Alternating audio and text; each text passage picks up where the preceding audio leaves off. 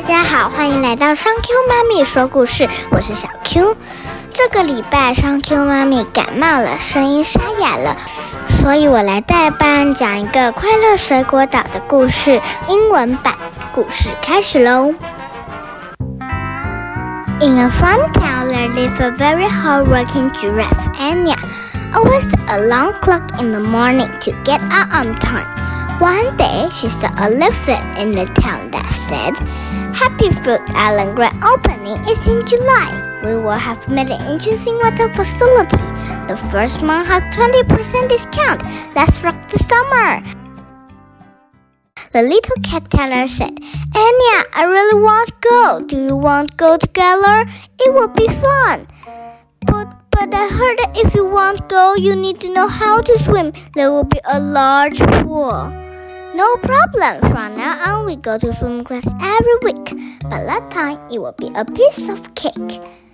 But I'm so tall. What if I didn't fit in the pool? Oh, please, let's just give a try. Anya followed Tyler to sign up for the swimming lesson. One day, teacher Crocodile scolded her. Anya, pay attention! Anya was very scared and she didn't want to go to swim class anymore. Since that day, Anya started making excuses for not showing up for the swimming lesson. Teacher, I feel my stomach is hurting. Teacher, I feel my neck is breaking. After many months, Anya didn't finish her swimming class, and the big day was coming. Oh, today is the day. Let's go to Happy Fruit Island. At the entrance of the island, there's a sign. Please go to the right side for swimming test first.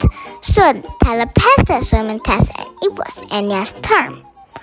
Oh, I can't swim, she told the staff, and asked her to sit aside. I really want to play! Anya cries louder and louder, louder and louder. Suddenly, the alarm clock was ringing. It turned out to be a dream. I still have a chance. Anya was so happy, and she called Tyler and said, I want to go to swimming class with you tonight. Wait for me. 故事结束喽，这次的故事中文版在频道的第五集，欢迎大家回去再听一次喽。这个礼拜双 Q 妈咪也有准备一个谜语给大家猜，上个礼拜和这个礼拜的答案和留言会在下一周一起揭晓哦。这个礼拜的谜语是什么？牛不会吃草。欢迎大家留言来猜猜看哦！祝大家二零二四年新年快乐！我是小 Q，下次再见喽，拜拜。